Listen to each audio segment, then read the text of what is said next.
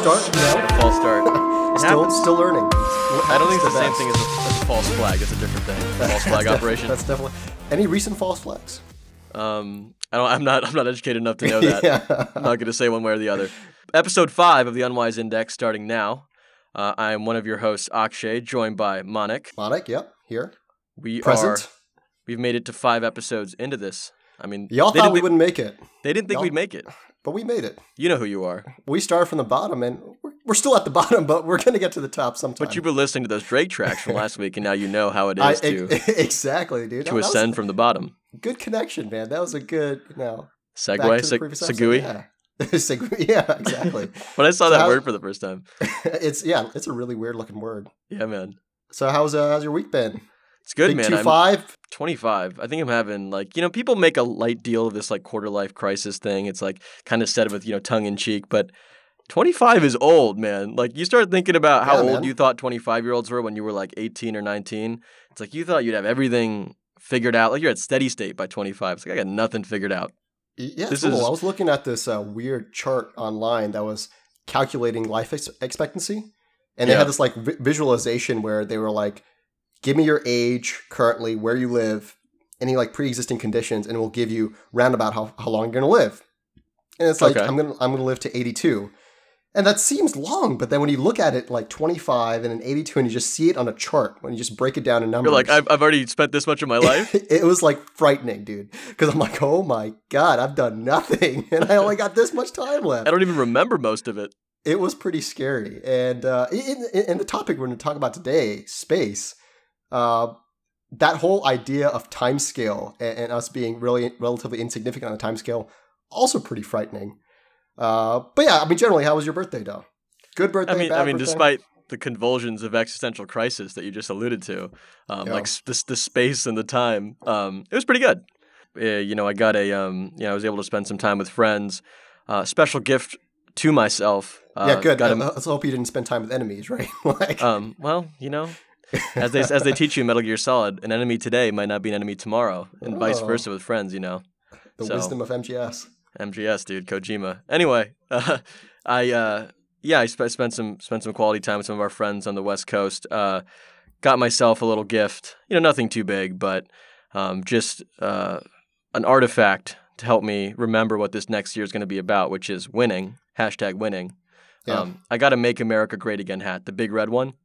Yeah. Um, it's pretty great. Uh, Um, it get get you some weird looks when you walk around a place like San Francisco with that hat on, though. Yeah, it's like, what is this guy doing? Is this guy What is this guy joking? Is he being real? Are we joking? You're not joking. like you would mostly see looks of like strangeness or like people would snicker. Uh, Yeah. There's one guy who gave me like this kind of prolonged look, which started off with kind of like this like dissatisfaction, but then Yeah. it kind of evolved into like a oh I get what you're doing. Yeah, And I'd like to think that instead of him realizing that I was being ironic, he was instead like no I think we do want to make America great again. And he was Yeah. just like he just thought about it a little bit, and he's like, you know, maybe he just wants to make America great again. He's not Yeah. like a partisan not, dude. not supporting anyone. Yeah, and it's a bold hat too. It's like Very re- red and white. Oh, it's like you can't it's miss great. it. Like when you're walking down the street, it's great. Yeah, I mean, like you could argue it's a terrible choice in font, but that makes it all the better. You might say. Yeah. well, we got to change fonts man, to make America great again. I think it's only topped by the version that um, Donald Trump has that is white with gold text, which is amazing. Oh, nice. Gold to really- represent his wealth. So much money, dude. So much money. Swimming in it, dude. So speaking of which, sponsor this week. Got a big sponsor, Is, Nessa, but also if you guys want to really give Akshay a good birthday present, subscribe to the podcast. You know what it is. Tweet at Yeah. us, subscribe, listen to the SoundCloud, leave us a comment. Uh, Right. That, that'd be we, a great we read gift. all comments. We have an influx of comments right now, and I kid you not, we read all of them.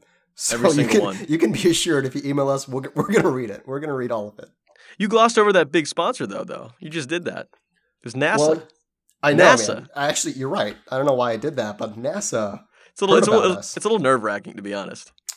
It is. I mean, they're they're a big deal, even with the funding issues they've been having. You know, uh, I'm hoping they get. That's actually why money we're not highlighting it that much. We don't want to get, we don't want to highlight the fact that some of their money's going. to us. Yeah. That's yeah. It's probably not a, the best. Actually, it's probably a great use of funds uh, because we're spreading the word about all the great stuff they're doing, and they've been recently doing some pretty incredible things. Uh, So let it be known that this week on the Unwise Index, we did some research and we're going to talk about some cool stuff. Yeah, exactly. Sponsored by NASA. Thank you. They sent us uh, sent us the article, sent us the data. You know, we don't require some... sponsorships to do research, but it does help. Yeah. so there's the water on Mars thing, like uh, water on Mars. Yeah. Bum, so I mean, bum, I, have been hearing about this for like years, right? I, I swear know. this is not new news. like I'm like, but everyone was talking about it last week. They're like, oh, water's on Mars, water's on Mars. I'm like, I I thought we we knew this, right? Like I, I remember yeah, because they always talk about pictures. how there there used to be like river deltas and barren yeah. waterways, and like the terrain reflects that. So you're like, well, we knew there used to be water on Mars. So it's like, wait, did you find? And I think this is the cool part. It's like, wait, there's currently water on Mars. Yeah, exactly. So this is let me break it down for people who don't know what was actually going on, what all the hubbub was about. Uh, so basically, yes, we've been in Mars for a couple of years. We got a, a, rover there called Curiosity, which I must admit is an awesome name. I can't, I can't even think of a better name than Curiosity for a rover in outer space. That's just that's, that's true. Just that's a great name. I just generally, when I was reading these articles, like looking at the names of different places, like people are naming stuff on Mars, so it's a pretty unique place to be in. You're like a scientist, and they the Curiosity rover discovers something. It's like I'm gonna call that Billy Bob Crater. like there's Bob Crater. The greatest thing is like Curiosity tweets, or like their tweets from Curiosity. I think, even oh, though yeah? it's the guy from NASA, but it's like it just it's a pretty it's a play it's a it's a well done little marketing move. I think. Oh yeah, no NASA's upping their marketing game, and you know, case in point, sponsoring us, upping their marketing game, getting to get into more minds. But yeah, on so the, on the edge. yeah, Curiosity been on Mars for a few years now, right? Um, and actually, in like late 2014, they there was this huge uh, a bunch of uh, press coming out about Curiosity discovering ice under the layers, ice at the polar caps, and these like weird things in this place called Mount Sharp and Gale Crater that look like they have large lakes uh, in it. Not like not at the current time, but it was pointing to that the way these craters were set up, that lakes must have been there in the past. So scientists yeah, were like yeah. going crazy, like this is incredible. Like if there was water on Mars at some point in time, that means that it could have been habitable. But a lot of that faded out because when people start actually looking at the numbers, they're like, based on what Curiosity has found so far, it only could have been habitable for a short period of time. Like not even like a couple of hundred thousand years apparently, but apparently that's not enough for that life. Yeah, man. You need you need when more I, time. When we're talking about eighty. When we're talking about eighty-two years median age, that sounds like a long time to me. That's yeah, I know, man. When you look at perfection, like humans, man, like that takes some time, man. You got to take some time, as Deathcap says. You got to take some time. So no, they're dude, like, it takes about six thousand years. six thousand years, yeah. Oh, exactly right. six days, actually. Uh, six days. Sorry. Yeah. Um, so they were like, "This is probably it didn't support life because it's not gonna. It, it, the water wasn't there long enough, right?" Recently, though, and this was last week, they came out with a paper uh, basically saying that guess what? There is water right now flowing on present day Mars in this in their own like. What have I told of, you? Yeah, right. What if I told right you now. there's water on Mars right now? Would your world change? Like my world didn't change very much. But I think it's I think it's but pretty it was, remarkable because like I thought it was pretty neat how they found it. It was like they're using yeah. like the recurring slope lineae. I don't know how you pronounce that, but it's like they saw the shifting dark streaks on the surface. Yeah. And using some, you know, using that chemistry, they're like, okay, we know that there's these waterlogged molecules called perchlorates, these salts. Right. It's like right. that's a direct. Like, they can't be hydrated unless there's water there. Right. Exactly. Um, I mean, like it's it's kind of cool because what you need to have life. So we're gonna go bio. So I was I was a bio major, so I know some of this stuff. So you got to have standing water. So that's checked off for Mars, right? You got to have time. We, we got time. so time time is checked off. And you need a, a, bunch of basic elements like carbon, oxygen, hydrogen, nitrogen. And that's found basic not well. being used in a derogatory term, mind you. Yeah, basic right. is just yeah, basic. real basic, just basic elements. Uh, and then an energy source, which is you know obviously the sun. So you got the ingredients there, and you got the soup, but there's no life detection yet, right? They they don't have any. This is what I thought was really weird. So they sent this rover, right? Millions of dollars of research. They sent it up there, and they're constrained, yeah. right? They they have no life detection instruments on this rover.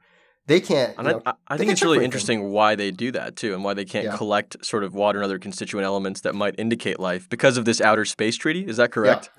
Yeah. yeah so this is a couple things. Like one is the life detection instruments they apparently there's like discussion in the scientific community about what what would that even mean a life detection instrument like they, they have no way to understand what is life really so that's scary man like if science ain't got life down like it calls into question a we can go into this later but there are certain organisms um, like the tardigrade which really call into question how do you how do you define that something is alive exactly yeah So the only thing they got is like some atmospheric measurement tools and some cameras. So cameras is like good enough. Like if you snap a pic, if it's Martian, moving, you know, yeah, if it's if it's moving, it's alive. That's that's my scientific theory right there. Moving, it's alive.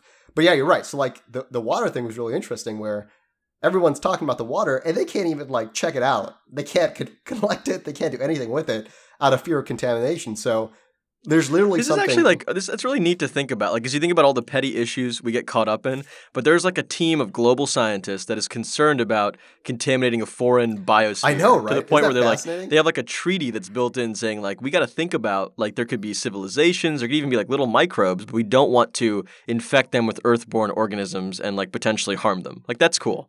Yeah, and it was done like in the 70s. So it was pretty cool to see people thinking in such a forward thinking manner so early on. But my question is, you know, would aliens, if they exist, offer mm-hmm. us that same right? I think it's our human nature being too kind here. Like maybe I want to contaminate, maybe I want to learn stuff, maybe I want human progress right now, uh, and, and, maybe collecting. Well, there's a couple questions there, right? There's yeah. one of them which is like, would we actually make progress by potentially contaminating, or would it just like would it confound the potential results we would gather? Right, like like if we start to be reckless about it, would it like maybe give false or like spurious indication of like what we might otherwise get if we're not if we're not being judicious about how we do it. Yeah, but I would figure there's a way you can limit the contamination, or you know, only take it from take it from one pole, man. Take it from one pole, leave the other pole alone. Yeah, and well, what's it, the worst that could happen, right? Like, it sounds like it sounds like you can just stick like the rover in a microwave, be like, you know, just just clean it off, sterilize it, it. Just, just, warm it up, dude. Three minutes. Just warm done. it up, dude. and then you can drink the water. Well, you can't drink the water. Like going back, like so as you said, oh, yeah. the water's got perchlorates in it, which are like hella toxic to and us. cause like sev- yeah to humans and cause like severe thyroid problems.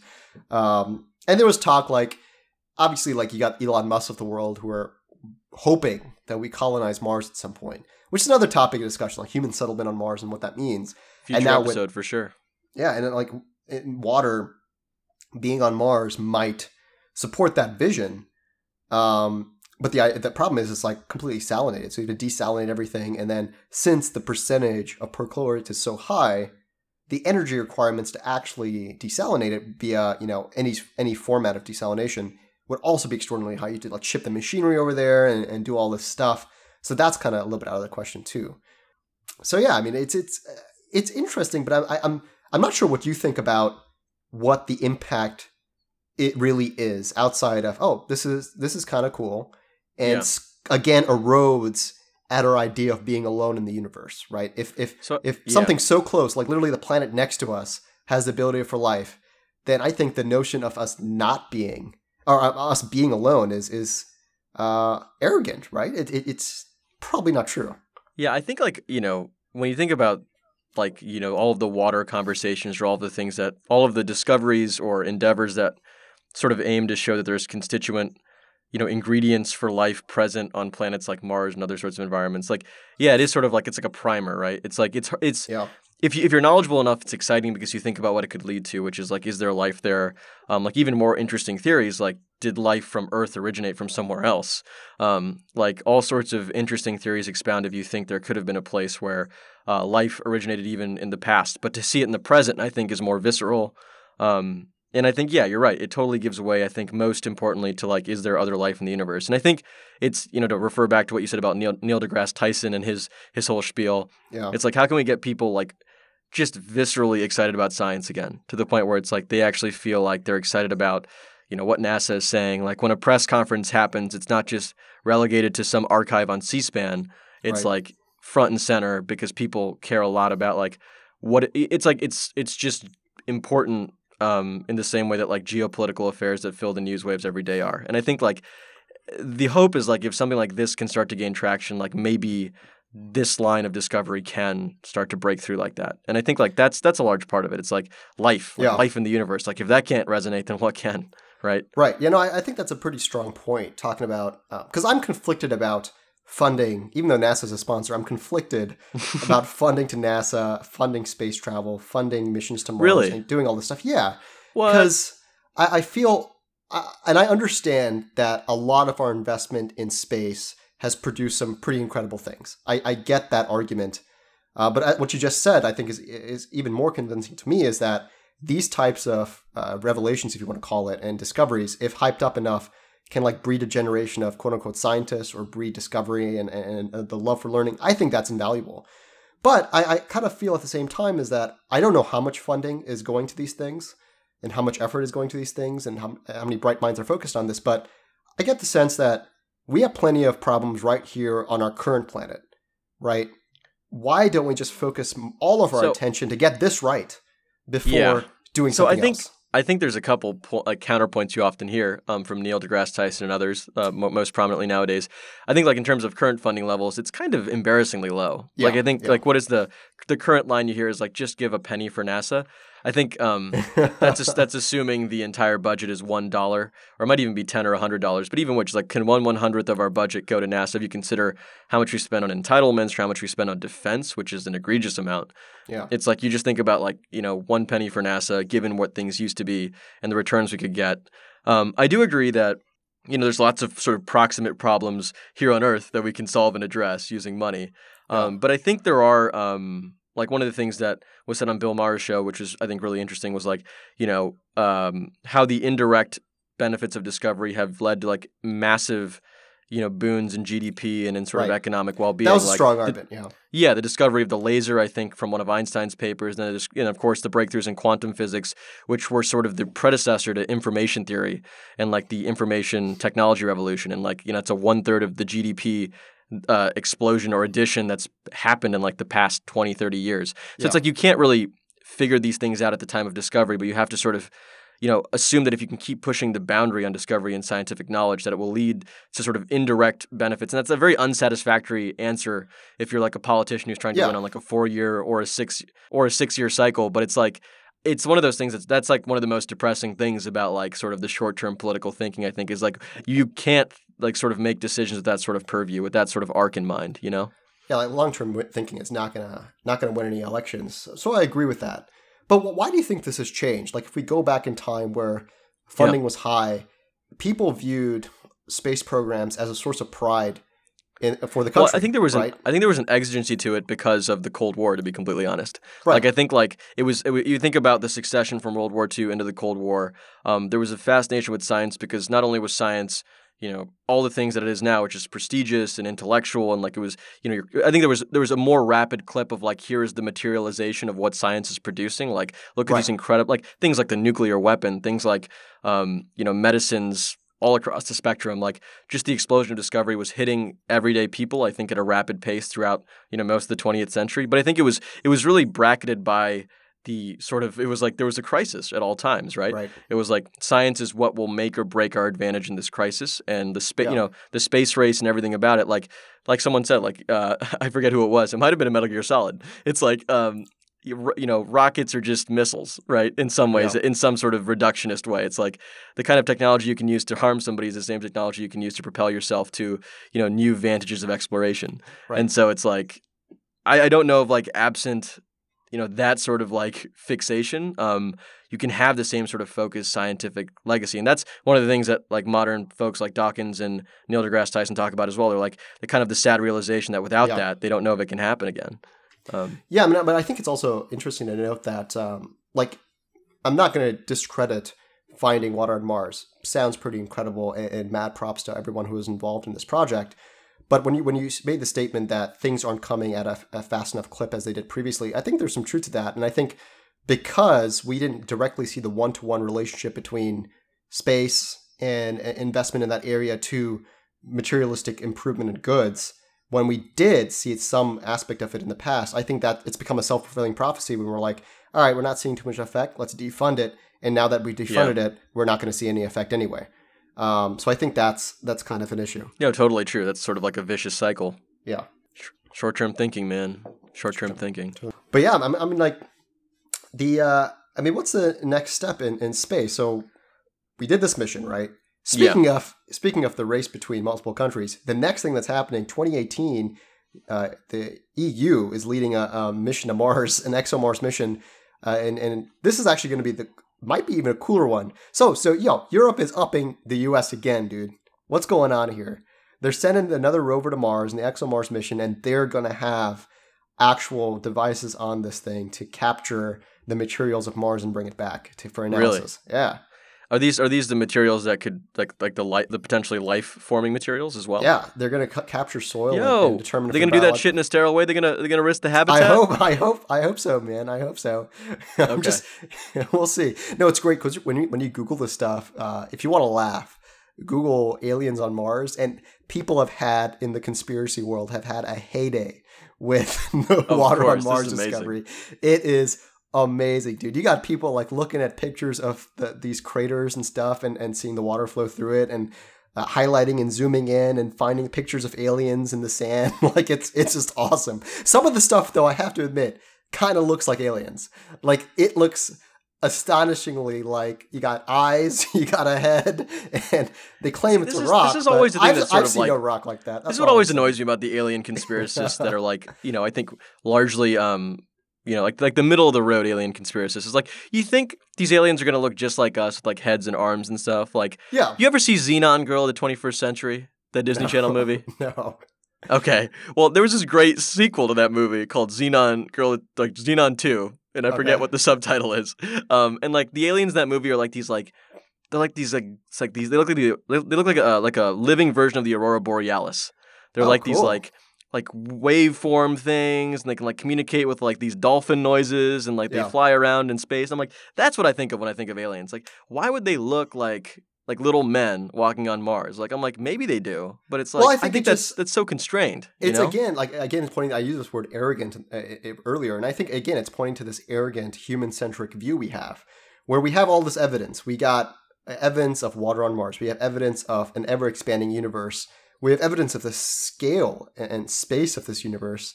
yeah. Yet we we still try to compartmentalize things into what we know.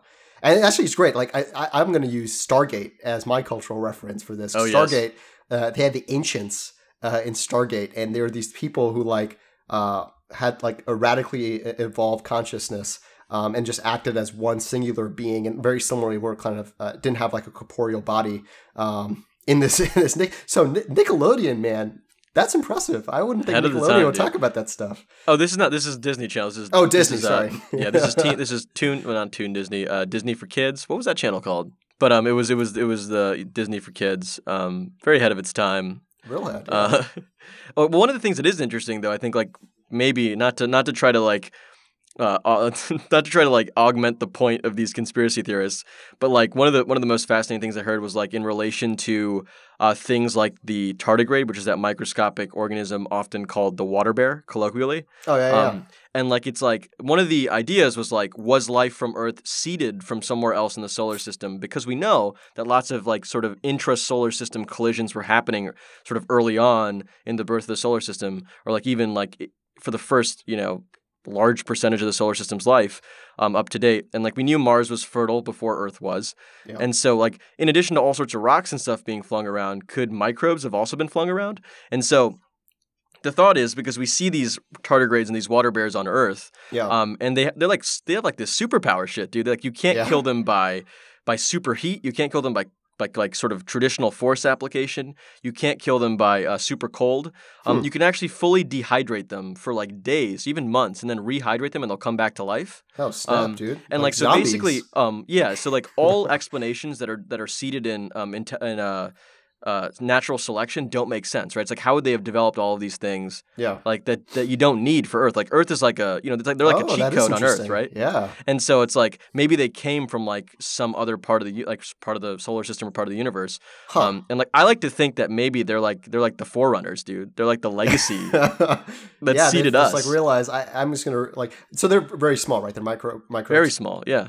Where are they usually found? Like, are they out all over the place? Like, is all this a common the, microbe so or lots is of like lots of different very extreme environments. You'll find them in like Okay. super cold parts of like the Arctic Circle. I think you'll find them like on the ocean floor in like those super hot vents, like all over the oh place. Oh, yeah, subthermal vents. But so so you're saying they're resistant to these things, and they're found Yeah, there. dude. That doesn't mean that if you put them in a normal environment, they'd survive, or they would survive. They will. As well? They, they Okay. typically do. Like it's just so the way it was put is they are like you can't kill these damn things. yeah.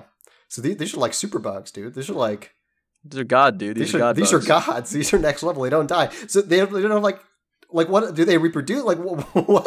I'm so fascinated now. I know. I, I've like tried to do as much reading as I can. Um, like Like? I, I strongly identify with the water bear. Um, what do they look like? like they look like little tiny like insect type things under a microscope, but they kind of waddle when they walk, which is why they've been called water bears. Oh, okay, Um, cool. they just chilling, dude. They just chilling. Damn. Um, Is there any like demonstrated behavior? Like, do they respond? Like, I know like some microbes will respond to light so or the, respond. you know this could be a this would be a totally wrong conjecture on my part, but I don't think we know as much as we would like to. I think it's like more. I think like the fascination with them is like somewhat recent. Okay. Um, like as we figured out, like oh, dude, these guys are actually a lot more like pseudo invincible, or maybe actually invincible than we thought. yeah. Um, maybe oh, they man. figured it out, dude. Maybe they maybe they the figured it out. Maybe they're maybe like, they are like can't. they're benefactors from another world. They're like time's limited, and we're gonna deal with a lot of extreme stuff. We're gonna reduce our size and uh, completely, you know, be resistant to everything and survive. Survival is key, man. Live for life. Live the life, dude. You gotta live the life. live the life, dude. That's interesting. I'm gonna research these guys. I just Google water bears. yeah, water bears. Very cool. Yeah, man. Um, so like one, another sort of interesting point that I saw was um, like there, you know, they're always haters in the building, but in this case, if they're scientifically rooted, they're not necessarily haters. They're just people trying to like dampen a little bit of the enthusiasm. And so I think in one of the New York dissent, Times articles, a little dissent, a little bit of like you know couching the you know all all of the excitement. And like so one of the guys said like you know there are all these pools of water and like even if there is liquid water flowing everywhere, like all over that shit, all over Yeah. Mars. Um, he's like look at the pools in Antarctica. One of the pools has the best name I've heard, which is the Don Juan pool. Um, I'm and telling apparently you, these ge- these names of like geographic landmarks, hilarious. Like, so great. Um, and the Don Juan pool apparently is so salty, so full of these like I don't think it's perchlorates necessarily, but it's some sort of hydrated salts um, that it's always liquid. Um, but to the point where um, it can't foster life because it's it's too salty, man. It's just like in real, Yeah. it's just like everyday life. If shit's too salty, you Can't gotta thrive. leave. You gotta leave. gotta leave. Um, And then, but they another counterpoint. Counterpoint to the counterpoint was if it's in fact too salty, uh, then the streaks would have looked different that they captured on these cameras. Um, oh, interesting. but nobody's explained those alien men that those guys saw. So I know, you know. man. Ancient aliens. Maybe I mean, ancient alien theory does point to the aliens coming from Mars. You watched that show for a while, didn't you? Oh yeah, I love that show, man. It was. It's probably the best show for drinking games because you got this really goofy guy over there. He's he's turned into a meme now. He's like really like frazzled hair. That's all that I've seen.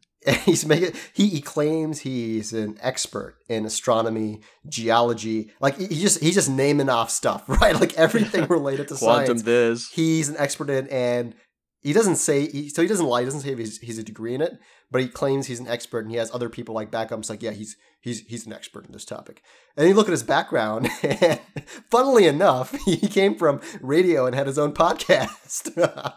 so then after Potential that, career potential career arc for the both of us. we need huh? to hit up, uh, yeah, we need to hit up History Channel. So the premise of Ancient Aliens, highly recommended. All it is is every episode. So the first season's great. They take weird things in the world, weird structures, um, just interesting things on on the planet that we think humans have built, and then poke holes at that idea. Like uh, one of the famous episodes is on the pyramids. And the conclusion of the episode is like it's ancient aliens. Like everything comes out to is love that. every every episode, the ending. Well, not even ending. They put like uh, things in, into the episode, like giving It's like clues. it's like you wonder how much of that is like with the pyramids and stuff. It's like you know, it looks really hard to build. That must have been alien shit. Like, no, no way anybody built that that's, shit. That's how every episode goes. They're like for pyramids. It's like you see how big these things are. They had to carry these things multiple miles.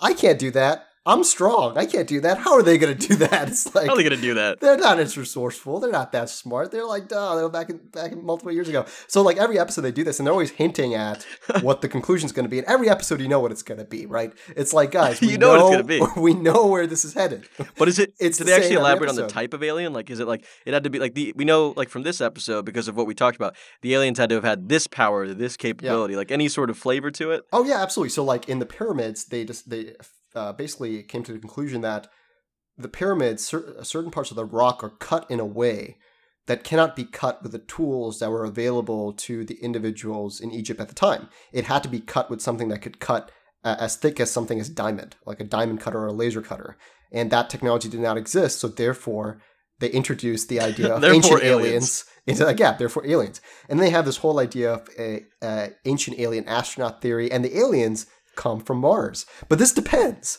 because if you're in other parts of society, uh, in other areas like in in uh, where the Mayan civilization thrived, uh, they claimed that some of the some of the things they had built were also you know ancient aliens, but they claimed the aliens were different because you know the materials were different and the symbols referring to them were different. Yeah, what I'm wondering. It's like if they if they built up like this internally consistent set of lore where they're like, so we know the Martians do this, we know the Yeah. you know the Venetians do this, they have. and they so have. like So they, they do some research. Like it, it- it's remarkable how much effort they put into it, into this into this theory, dude, just to justify it. So obviously you have this like mechanical aspect to it. It's like, all right, this thing had to been cut by something that didn't exist, right?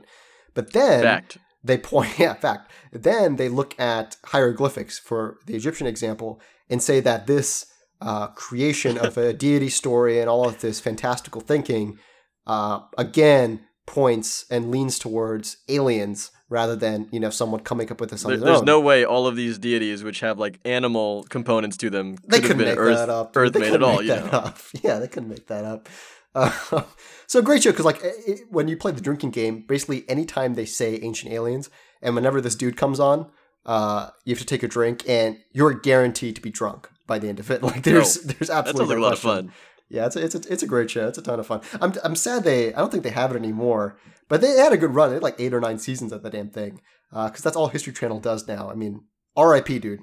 We did an R.I.P. last week for Scott Walker. Oh, R.I.P. History Yes. Channel, man.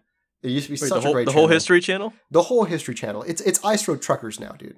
That's Oh, all it is. Really? Oh, Ice Road man. Truckers on repeat. It used to be great. I used That's to get, actually watch like interesting documentaries on it, and now they don't have that anymore. It's really really sad, actually. Yeah. You know what would be a great show? I think it would be hard to get scientists to to be regulars on it, but it would be great to have like a, an actual like debate format show where it was these ancient alien advocates and then people Oh, like yeah. prominent scientists in the community just going back and forth. Um, and trying trying to make as good of a case as each of them can to convince the other. Well, the great Um, thing is someone did that. So on YouTube, if you Oh, man. Google if you Google ancient aliens debunked, because you have to understand when ancient aliens is coming out, people were jumping on the bandwagon. Because like if if you don't do the research on your own, it's very easy to believe it. Because as you said, it is logically Yeah, because consistent. because they just if you if you talk in a certain tone and you show certain images on the screen. oh yeah, you can Like you can make it sound like like I mean obviously the pyramids had to have been built by aliens. I mean, yeah, dude. so it's like they were really good at that, and people were buying it. And then some people in the scientific community, apparently one person they had interviewed was like, "This- "We got to put an end to this, dude. Like, this, is- this is not too much." true." So they made this like three and a half hour uh, piece on debunking every single thing that's wrong in Ancient Aliens and all of the I think first two seasons episodes, and it's actually great. I actually learned quite a bit about different things in that. Um, so yes, there were no ancient aliens in the building of the pyramids but where's the fun? just so you know just so you know i wish though man i mean i actually there's part of me that wishes that was the case like it's the same part of me that wishes the harry potter world exists like i wish there were aliens around and, and here's might here's come here's, visit here's us. the part of me that I so what I so if they were always aliens around, there was always wizardry happening. Like this is what I posit.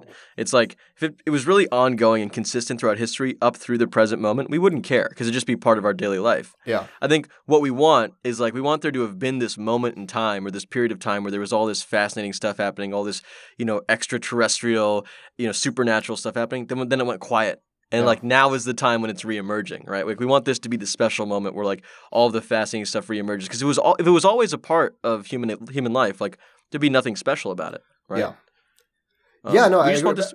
We just want this to be a special moment. yeah. I, I think we want to yeah we want to demarcate the moment but the other interesting thing that a lot of these ufo uh, conspiracy theorists would say is that we have seen things like this throughout history and there are things we mark uh, things we can point to uh, in religious texts in cultural texts like you know in, in the uh, the vedic texts and the upanishads there is like clear discussions of like cosmic beings like tossing and turning there are ufo sightings all the time and even alexander the great uh, like clearly talked about seeing what people have interpreted to be UFOs. Um, uh, well, you know when entering you when you when you imbibe or you eat certain things, um, well, yeah, that's true too. So Alexander the Great, I think, hyped up all of his things. army on. Uh, if I uh, actually, I'm, I'm pretty sure on this. He uh, before going to battle, they would take a, a, variety of ad- adrenaline enhancing drugs. Um, Oh, shit, to dude. prepare. Uppers? Yeah. Yeah, well, like a variation of that. I don't know what it was actually called at that time, uh, but they were definitely drugs, and they were definitely high. was it just battle. opium? I think it was yeah, probably a variation of opium, uh, just so they could resist the pain and fight through stuff. So, so he was probably on opium when he saw these things. like who knows?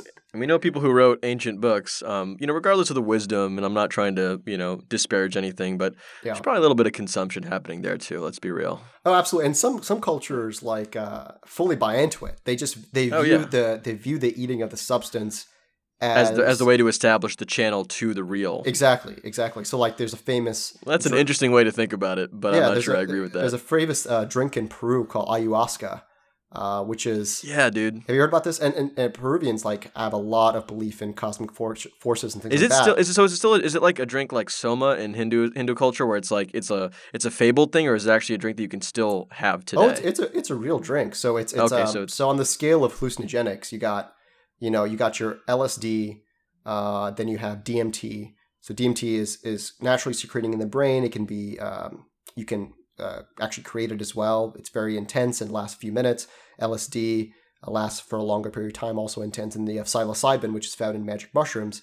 So Ayahuasca. which one? In, which direction is it stronger to So- weaker? yeah, exactly. So ayahuasca falls between LSD and DMT. So it's stronger than LSD, weaker than DMT, but it lasts a lot longer. Um, Okay. And people in Peru are making this thing, dude, like left and right. And people go down there for like shamanic rituals and like seeing shit. And, like, and actually, the Ah. funny thing is, it's now moved to the U.S. So you have people in in Brooklyn making this stuff. So this might explain why, despite Peru not being the origin of yoga, people tend to take yogic retreats to Peru. Um, Yeah, I've noticed this yeah. is like a recent phenomenon. I wonder if if access to substances like this have They're- any part of that. they're taking some ayahuasca, dude, when they're doing some uh, Bikram yoga. Boom! Instant medit- in- instant enlightenment. Instant, Boom. yeah, instant alignment. That's all it takes to get there, dude. just some, just some hot yoga and uh, some ayahuasca. Yeah. dude. Hashtag enlightened. Hash- Well, you got you got to pair it with some Lululemon pants, dude. Oh yeah, right. If you're not wearing the Lululemon pants, then You got to get a Lululemon. You got to export a spin cycle spot. Start spinning. Get the Lululemon on, and boom, you got enlightenment. you just a blew the top hours off of down. Maslow's off of Maslow's pyramid, dude, which is built by aliens, by the way. oh yeah, exactly, exactly. Oh man, yeah, I do. Like you know, aliens. I'm, I'm okay with I'm okay with entertaining some of this alien fiction. I think you're right. I think there's that's some fun. It's there's a reason why people gravitate towards you know even if it is patently absurd like these theories. Yeah. It's you know I think there should be like I think NASA realizes like they don't want to say more than is like scientifically viable, but they kind of want to put it out there. They kind of want to be like, yo, you know, maybe They got, yeah, they got to appeal. They got to find ways to appeal to the masses, um, and I think that'll resonate with our generation. Sadly, it's like, oh man, maybe aliens will come through. Like, who knows? Like, it'll come get through. people Aliens going. come through. I can see Facebook posts about it right now, dude. What would happen? Where would you be if alien? Not where would you be, but where, where will you be? where will you be when aliens come? No, if aliens come down, visit. Right. Yeah, I'm not okay. going to describe a form. Uh, I'm not going to describe their intention. right. Uh, let's say actually let, let me try. Let's say aliens come down. They're peaceful. They want to. Uh, they want to work with humans, and we we they're like te- relatively technologically advanced. They're not like far Mm-hmm. way ahead. We can still interact with them at some cogent level. okay. Um, and they're asking if people want to go back with them to their home world and live with them, um, or not. Would you go on the ship and live with Is the aliens, or would you stay with your own kind? if there's a chicken substitute that I can eat, then yes. Then yes, all right, cool. Yeah, I would go as well. I'd go as well. My peace guys. There's- there- Like- as long as as long as the food's decent, I'll be like, yes, we can, you know, molecularly engineer any food that matches your taste profile. I'll be like, cool, let's go. yeah, it's good. It's like because you see all these string of events, you're like, well, I mean, Earth's not looking too good with all this global warming. We got Trump going to be in office. Like, it's Yeah. about time to get out of here. like, Well, I'm taking my hat with me. I'm taking the "Make America Great." I'm gonna be like, I'm gonna go going to change it, like make iron I'm gonna great again. I'm gonna come back and I'm gonna make America great. yeah, I'm dude. gonna find my way back. That's interesting, though. I- I'm curious what other people would say if people So would yeah, like well, well, resonate I to would stay like here. I, I might like ask first to be like, hold up, like, can you guys tell me something to like validate the fact that like you're wiser than us or like you know shit that we don't know? It's like I'm not gonna get on the ship with dude if he seems dumber than me. You know, it's like yeah. I want to be like, hey, like, what do you mean? Like using J Beeb's line, like, what's What what's do up? you Like, tell mean? me some truth. Tell me some hidden truth. What do I mean? Yeah. Um, and if they can tell me something to like make something in my brain click, and it's like, oh man, these guys know what's up, then I, yeah, okay, No, but then I think if they're it. dumber, honestly, even if they're dumber and they like somehow figured a way to get to us, But I don't know. You want to go with some dumb aliens, dude? Yeah, just because it's aliens, man. It's like a new experience. Like I don't know what they're. You would trust do, them dude. flying the ship? Yeah, well, I, I gotta, I gotta make sure there's no fucking probes and shit on the spaceship first. But then I'm all on board. I want to see what happens. All I know is if they're if they're like you know intelligent ass aliens like the Protoss or something, I'm going with them. But Yeah. they seem a little bit like it's like I don't know about these aliens. Like Yeah, these it's like, aliens. How'd you guys get here? Could they could they have built the pyramids if I if I told them you know Yeah. they, that was the challenge could they have It's done like that's the that's how we resolve the ancient alien debate. We meet the aliens and realize these guys couldn't have done it. like that's what. President Trump would do he'd be like build some pyramids let's see if you can do it It's like, I can't figure it out. can't figure it out oh man, it's like we don't have physical bodies we can't figure this out it's like sorry can't talk to you yeah. we need that labor, alien labor. oh, my gosh what if we is yeah that was can't can't go enslaving aliens that's got to be against that outer space theory too um, Oh yeah, that, I, I want to read. I, want to read this. Yeah, say that's read this exactly, theory. exactly I was thinking. I want to read this outer space theory. theory, Like, how many different simulations do they account for? Right? Like, Yeah, if they're like accounting if for you- something as simple like as water contamination on a planet that we sometime somehow get to visit, yeah, like, they got to be thinking about some really interesting things. it's like if you see the aliens and you are attracted to them, you cannot, you cannot advance. My You question cannot- is: This is the only. This is the first time I'm hearing about this. Where was my vote on this?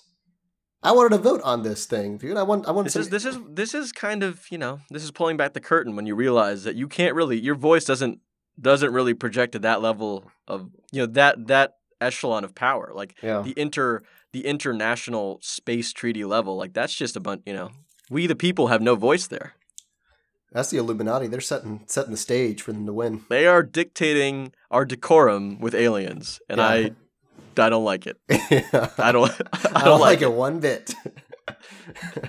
That'll be my platform. I run for president. Like I don't like it. You I guys don't like, like, it? it.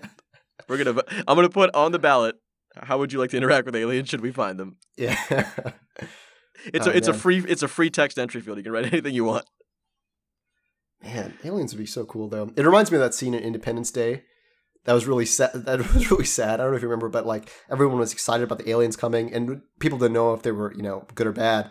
And they went to the top of a building and like stared at the light, and the aliens. It was they thought it was like to uh, like bring them up on board to the spacecraft, but in actuality, it was an opening light that revealed like a death laser that destroyed the entire building. And, like I wouldn't I want to be that, that. person. Like I'm excited, but I wouldn't be the first person on the ship. Let me put it that way.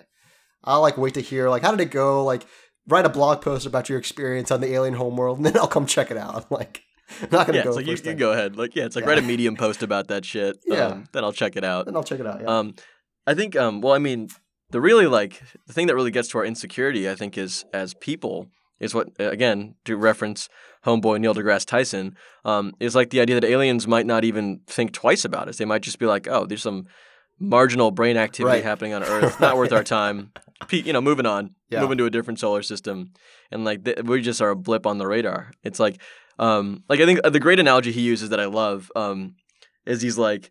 Uh, the way we view toddlers who are somewhat advanced, and it's like this toddler can like differentiate shapes, and like look at little Timmy, he's so good, he can like even you know do some basic addition, like wow, and it's like they might see like the most advanced version of us, like Stephen Hawking, scientifically, and be like, oh look at that one, he can do quantum physics, how cute. Uh, Yeah. He doesn't quite get it, um, but uh, they, they were just like a speck to them. Um, yeah. That that, and they- that hurt.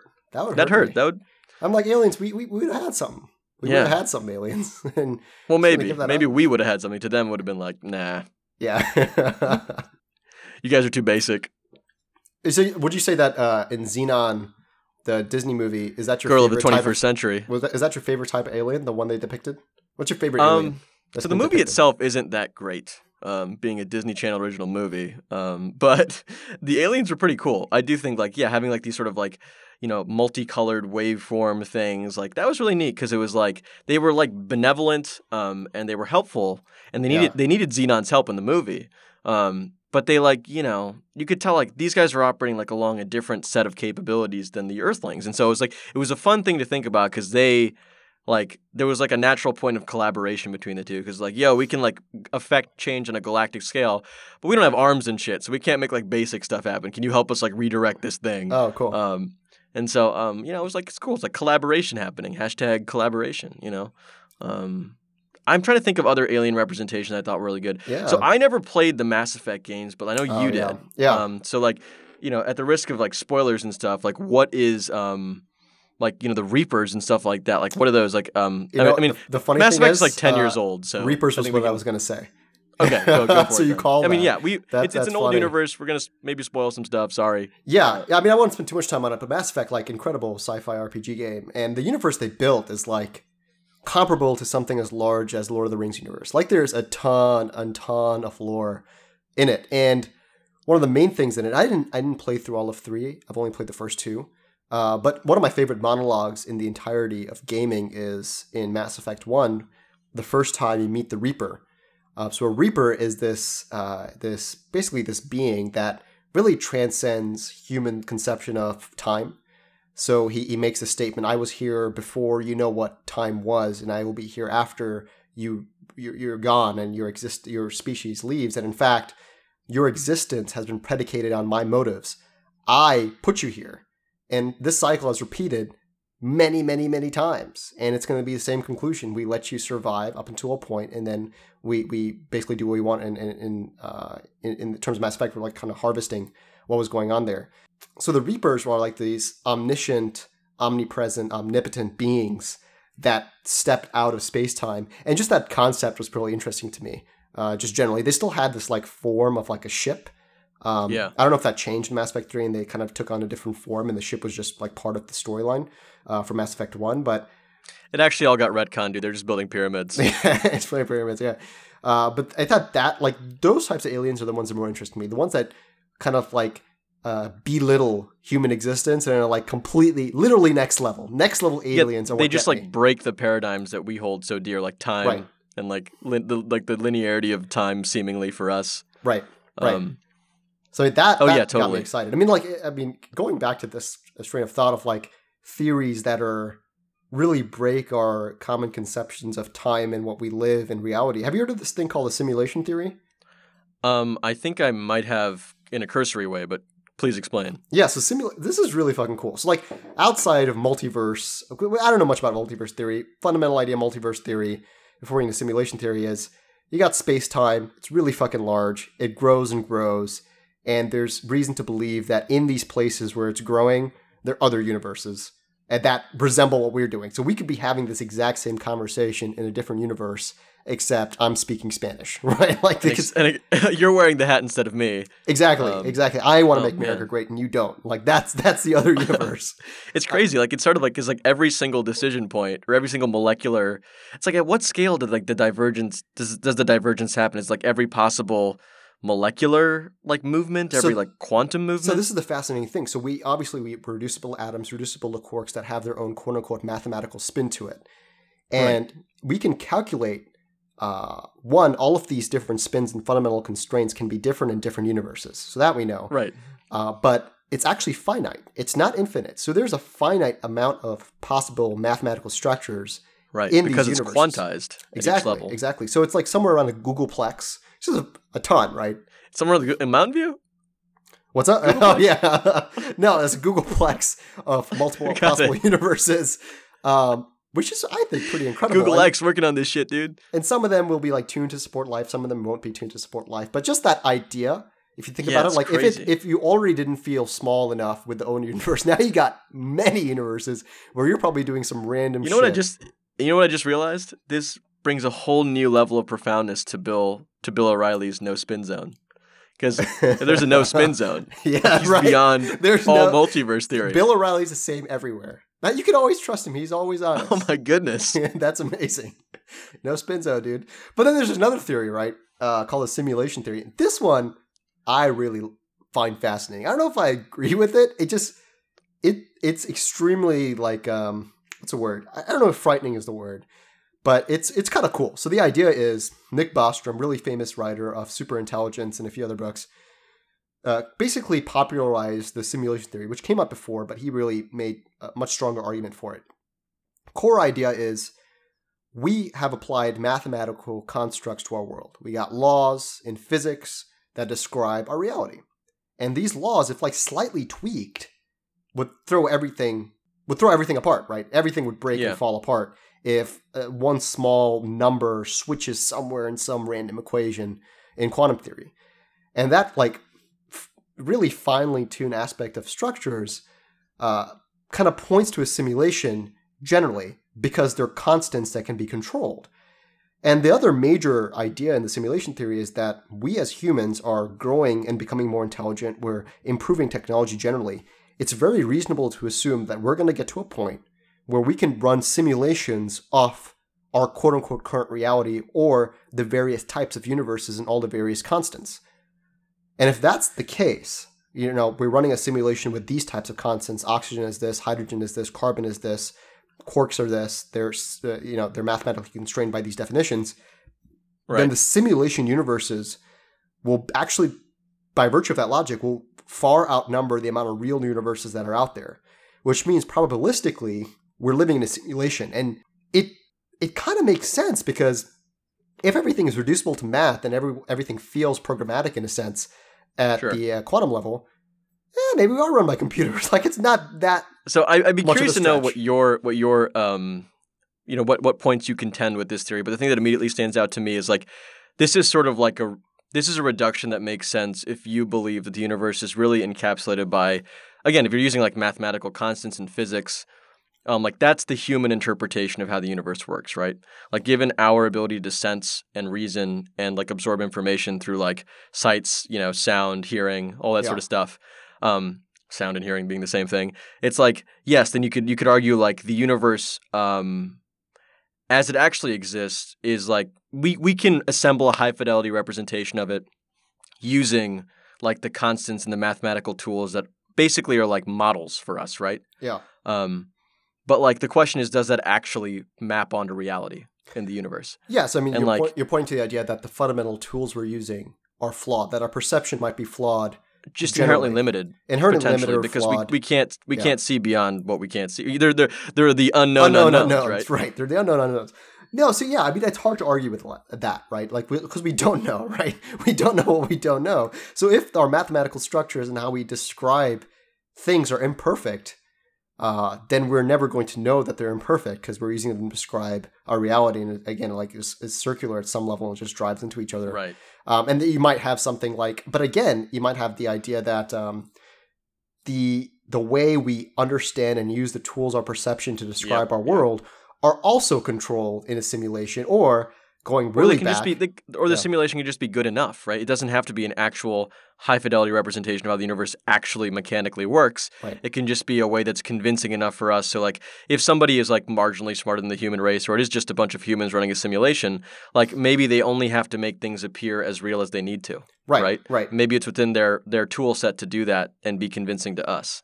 Yeah, um, and maybe and maybe they're like maybe they didn't capture everything in the first go, and they're adding new things for us to discover. Like uh, the Yo, it's the architect from the Matrix, man. It's the yeah. seventh. It's They're the like, oh shit, iteration. the humans are like figuring out that something's up with this Big Bang theory. Let's introduce inflation in here. All right, they they figured that out too. All right, great. Yeah. Oh man, get, chilled out for a bit. Like reset, be, hard reset. Hold the power button. Yeah, exactly, exactly. Um, so yeah, I, I, don't know if I believe it. I think it, it's fun to think about if we're living in a simulation. And the goofy thing is, is like Max Tegmark made this really great statement. He's like, if you're worried about living in a simulation, then just make sure to live a really interesting life so that people who are running the simulation don't get bored. And I thought that was that was excellent. Great. Yeah, that was really really good. But this whole idea goes even further back. Like I was going to bring up Descartes and his whole idea of we have no good understanding of if a quote unquote demon is controlling the way we understand our reality. So if I describe something uh, the way it is, like I can't disprove that a demon isn't telling me to describe it in such a way, or for my perception to understand and describe it in a certain way. So you so, can take I this. Yeah. Just, just so is it okay? So deconstructing that a little bit, is it like they did? There is like some, like some puppeteer, or is like the demon supposed to be like a puppeteer that's telling you to do bad things specifically? Like I'm just trying to like yeah. Uh, so it's a puppet. Yeah, it's not so much bad things, but it's more like a puppeteer or like the person running the simulation is running the running in the real world and okay. we, the world we experience, is not real because the world we experience could be controlled by the simulation or could be controlled by the demon. So it has no true reflection. Our perception has no true reflection on reality because it might as well might well be the case that someone else is actually defining our reality for us, and we're just perceiving it with our limited faculties of perception of what they want us to see. Yeah, I mean this. Yeah, I, that's and that's interesting. It's like it's like a philosophical divide by zero points. Like I, I don't know. I yeah, can't I don't prove know. That. You Unknown. can't prove it. Yeah, exactly. It's it's a very weird argument. Um, maybe. Yeah, maybe. I don't know. Hopefully, they entertained by us though by the Unwise Index, right? Hopefully, they want cannot to be make America. entertained. Hopefully, they want to make America great too. Is all I'll say. Yeah.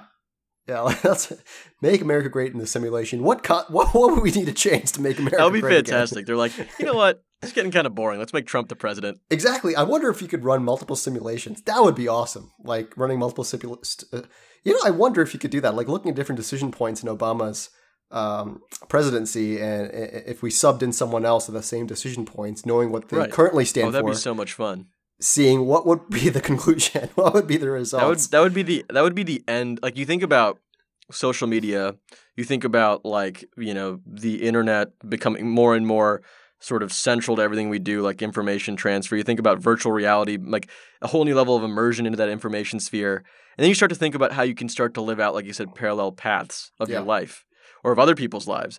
And it's like I think that is the cliff over which all productivity is unrecoverable. yeah. It's like if you can start to live out all simulations and like just start to cherry pick or just tweak different factors, like I think that's like that's like the sweetest of the dopamine hitting spots in the brain. Yeah. It's like I don't know if you can come back from that. Yeah. No, I agree. I agree. It's like what's he doing? What's what's little Timmy been doing for the past ten days? So just living out these, you know, he he, he got turned down at school uh, by Kathy, so he's just living out these simulations one after the other to see what he could have done differently. yeah. Well, that's Um, what. and in fact, he's not even going back to school because he's just found a simulation he's happy with, so he's just going to stick stick in VR well, a, space a for the small next. sp- a small part. Yeah, exactly. A small part of this is VR, right? Uh, Yeah. I mean, virtual reality might be. I mean, is is heading this way very clearly and deliberately. Like Facebook wants to build a virtual reality world. You can't escape the newsfeed, dude. Yeah, yeah. I mean, I'm you know me. I'm I'm fucking hyped for virtual reality. I, I'm I'm definitely buying something day one and buying how however the technology evolves. But it is a scary thing where it's with the already the distractions we have in media, and as we always talk about gaming on this podcast, at the end of the day, it's very much a distraction. Um, Yeah. And I, I mean, you love storytelling Oh, yeah. games. I love storytelling games. Part of that, part of me, when I look at it, is I kind of like for an RPG, for example. I- I'm kind of placing myself and want to live that person's life, right? That's why people love games like Skyrim. They're like, oh, I'm going to be the fucking ninja combatant in uh, Morrowind Yeah, and yeah. shit like that. You take that to the nth degree with virtual reality. You got people living their lives there, like, right, right. And just hooked up like intravenous like uh, food just hooked me up, and I'm just living my life in VR. You start to think about the ways in which it attenuates the un- unpleasant parts of actual existence, right? It's like the risks are removed.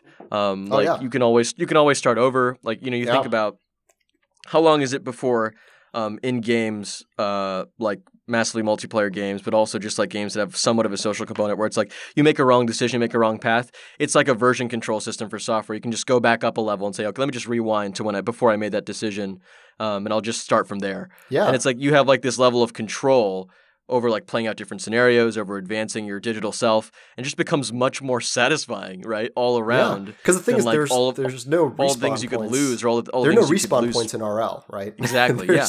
Like and like even like even and it's not even life and death. It's just like respawn points for like how you felt embarrassed today or how Yeah, you you know yeah. didn't take that opportunity that you wanted to. Um, it's like it, it just like the it, risk can just get de-risked across the board. Um, Yeah, and generally, I think that the, I, the that fear though is is kind of this uh, problem we all have of living in the past, like always recollecting past decision points and wondering how something else might have gone. And eliminating that strain of thought is very difficult, but I think that's the only way forward. Is we always we've talked about this in the past, but living in the present moment. And I, I- think we Yeah. we will do a a podcast, uh, an episode on this very topic. Uh, but I think that a lot of this could maybe go away by people just just living life, man. Make it exciting. Like Well, the like question Max, then is like Max it's, it's like it's like a mathematical set of functions, like competing functions. Like which one will happen first? Will there be will there be like this mindfulness sort of movement, or will there be virtual reality where it just becomes Right. or like whatever that thing is that allows you to substitute in the need to be mindfulness to get that sort of satisfaction, that sort of reassurance. And I think I think it's going to be the latter, man. I think it's going to be technology. Um, yeah. that for for the average Joe. Uh, and whatever whatever point in the 21st century it really starts to gain traction. It's Yeah. gonna be, it's gonna be a bra- it's like it might be a brave new world, you know, pun intended, right? I don't It know, but be- we we got Bikram yoga spots sprouting up all over now, dude. There's hope still. There is still so hope. you know the thing that might save us from um, literally the brave new world, Aldous Huxley's version of this, Yeah. uh, might be really hot yoga, just doing yoga in a really really hot environment. exactly. Yo, VR while doing yoga. That's that's a life. What would you be looking at though? Like, would you be like in, a, in an ashram in India instead? Yeah, actually, yeah, exactly. That's what I'm saying. Like you doing yoga, Oh, dude. having the authentic. You know, I just got kind of depressed. I got kind of sick because I realized this is going to happen. You know Oh, what? God. it doesn't make me sick. It makes me excited because we need to be we need to be doing that. That is a business opportunity waiting to happen, dude. You know, Oh, people would true. love that destination spots for yoga and meditation. Oh my god, we, Just, just load in. The we got to software edit this out. This is a million dollar idea, dude. this is Edit a it out. million dollar idea. Oh my goodness, destination yoga. Yeah, why go to Peru or go to where you know brown people Yeah. might reside if you can just see exactly. them in your virtual Who wants to deal with their culture and go on a plane ticket and see, potable water, all that stuff. and see the poverty there? Like, who you really want to do You. that? I know you don't want to Yuck, do that. poverty, yuck. oh man, sad. So sad. Lots to think about. Lots to think about. And, and and to think that these our sponsor NASA might open the floodgates here. Like it might be like a perfect convergence of like we find aliens, virtual reality. Like who knows how these things could like permutate together, right? It's like, oh man, the future might be closer than we think. That's a good statement. The future might be closer than we think. What I, I want to close off by saying the other person in the discussion we didn't bring up who is very much into f- the future, Mhm. Ray Kurzweil and the singularity. Oh my goodness! I'm still know, waiting, Ray. I'm still waiting. It was supposed to be here a couple years ago. When's the Was, singularity? it, was have we passed it? I think so. Yeah. Oh, we damn. I didn't even notice. Yeah, I didn't notice. Yeah, that was gonna be crazy. Uh, So Ray Kurzweil with this, I've actually been tempted to take like a course or something at the Singularity Institute out here. It's a, it's pretty expensive. Yeah. Uh, B, I think it's actually like they could try to make it like an actual university of some sort, so you have to like attend stuff. But it seems like you know I just want to see like what is going on over there because there's like I think reputable people from all different fields who have that sort of like desire to see you know the future emerge and like they're just teaching all sorts of crazy stuff. But it's, it's fun. It's cool. In, in its own way, it's cool. Um, I know there's plenty of eye rolly aspects to it as well, but like you know, futurist. Futurist. Why not? Yeah. The most impressive part to me is the fact that he takes like 9,000 pills per day. I mean, Jesus Christ. Wait, what? I don't know about this. He takes like, he, so he tries to like base, he, he has like this regimen of taking like all of these different supplements, and there's just like hundreds of pills he takes per day.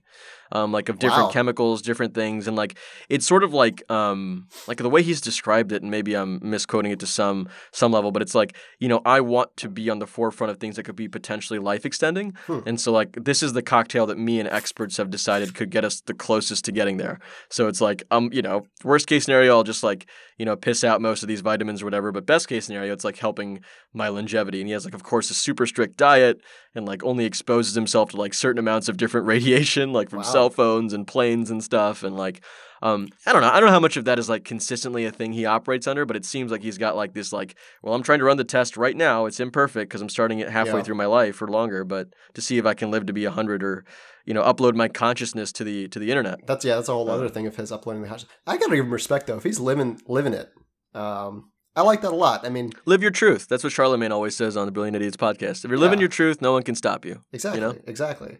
So Ray, I mean, like, we support you, man. It'll happen. We support you. singularity will happen. you seem to have a lot of money if you want to you know su- support us um Yeah. Just let us know. Give us a holler. Institute next sponsor. I feel it. I feel it feel it. I feel it in the quantum spin around me. yeah. Spin. We gotta have our own no, spin zone, dude. The no spin zone. Maybe that's Again, what I we'll can't call get over our, how uh, brilliant. Our guest segment. Uh, the well, we get we can't use it because No, dude, Bill we're O'Reilly, it- we, we- gotta we- rework we it cannot-. We we can't infringe on Papa Bear's territory, dude. Yeah, we can maybe call him up. Have him as a guest. I'm. I, I, I hear he's very knowledgeable about all things we talked about today. Aliens. well, I remember dude, this reminds me uh, Papa Bear's famous quote on uh, the moon and uh, well, well, not the moon, but on the tides. Do you remember this? Uh, oh yeah. So he's like, tides go tides in. come in, Tides tides, go go, out. Explain that. he's like, well, uh, we can explain that, Papa Bear. like, But then you think about it, and you're like, can we really? Like, we can we can explain to the best of our abilities, right? But exactly. maybe he's thinking deeper. He's thinking in the no spin zone. He's like, can you really explain it? It's like, mm, no, Yeah, probably not. You can't explain why it's in this universe versus the other multiverse. Like, why why did it happen that way? Why did our constants happen to be so finely tuned and marked in such a way for the moon to impact the tides in such a way? This is why he's on that level, and we're not there quite yet. We're getting close, but we're not quite on that level Yeah. yet. So maybe we're not the we're not the no spin. We're the full spin. Full spin zone. We're spinning. We're trying to de- we're trying to decrease our spin. We're going like down the gradient of spin zone, but the the destination, the apex, which is actually a low point because it's no spin, but the apex at the top of the pyramid, which is actually a reverse pyramid, is the no spin zone. Um, I think that made perfect sense. that, that made a lot of. I got it. yeah, dude. I got it. If you didn't get it, that, that's your problem. That's that's a you problem, not an us problem. You're you're further up that pyramid, which is actually an inverted. You're, Yeah. If you didn't get it, you're not there yet. Um, Get at the bottom, dude. Start. we're inclusive. We're we're inclusive on this podcast. We want to help everybody we can get there. So, future shows we're going to tackle, like you said, topics like um, we want to tackle all these interesting topics like SpaceX. yeah. You know, the the desire to colonize Mars, artificial intelligence, which is another one you you touched on. Yeah, I can't wait for that Um, one. Yeah. Like just lots of interesting things because again, the future might be closer than we think. I think there's a, there are a lot of these sort of like it's it's funny because like you hear the geopolitical stuff day in day out ad nauseum, but it's Yeah. like uh, there's like those Reddit posts as well about like oh like what happened in science this past week and like sometimes a little bit overinflated, but it's like I think it is sometimes you can forget like VR like all this stuff that's that's actually close like pretty close. Yeah, the future. I I, mean, pretty that's a good point. I mean, it's hard to step out the bubble uh, of what we're bombarded with in the media, but the water thing in Mars, it would be unwise to think that the future is not Mhm. coming, right? It's coming. And moments like this are a good example of that. Get ready. Get ready, dude. But get ready for our future podcast. We got, if you got thoughts on other episodes, as you mentioned, give us the feedback. Let us know what you want to hear about. We're going to be inviting some guests who are ve- well versed on certain topics. You might say subject matter experts. Yeah, I, we- I, I wouldn't necessarily say it, but you might say you it. might say that. Is that. something to look forward to. Absolutely. Episode four, five, Five, five, five, five. five, five, five, dude. Thank you, NASA. Herman Cain. Ancient Herman aliens don't come after me. Herman Cain. What? Five, five, five, dude. oh yeah, the five five five deal. Oh man, Oh, I wonder we have how a podcast name now. I wonder how he's doing. I Um, assume he's doing well. he's still at the pizza place, right? I don't know. He, he retired, but um, you know, Oh. when you when you've made a revolutionary change to an industry that is beloved as the pizza industry, um, you know, you're gonna be fine. yeah, he, he- he's he's making his cheese. He's made his cheese. he's made his He's cheese. now living off the cheese. He's living off the cheese, man. In this simulation we live in, yeah. we got five universes, five levels. it's like, Five. it's like all this. All like like ten years later, CERN comes back. It's like he was right. He's right about actually, it. uh, He's right. almost actually, the Max Tegmark's levels of the universe. Are five of them, dude. There are five levels of the universe. Oh my goodness, dude! Herman Cain. Herman Cain. Prophet? Prophet? Question mark? I think so. Next to Nostradamus, something like that. he was called the, the Godfather of Pizza, right? Oh, dude! It, it, Illuminati. The shit. The this. Godfather. Oh my God, he is. The God, the Father, the Holy Ghost. Oh. Yep. Something like that. Proof. Breaking news. Is Herman Revelations. Ancient alien.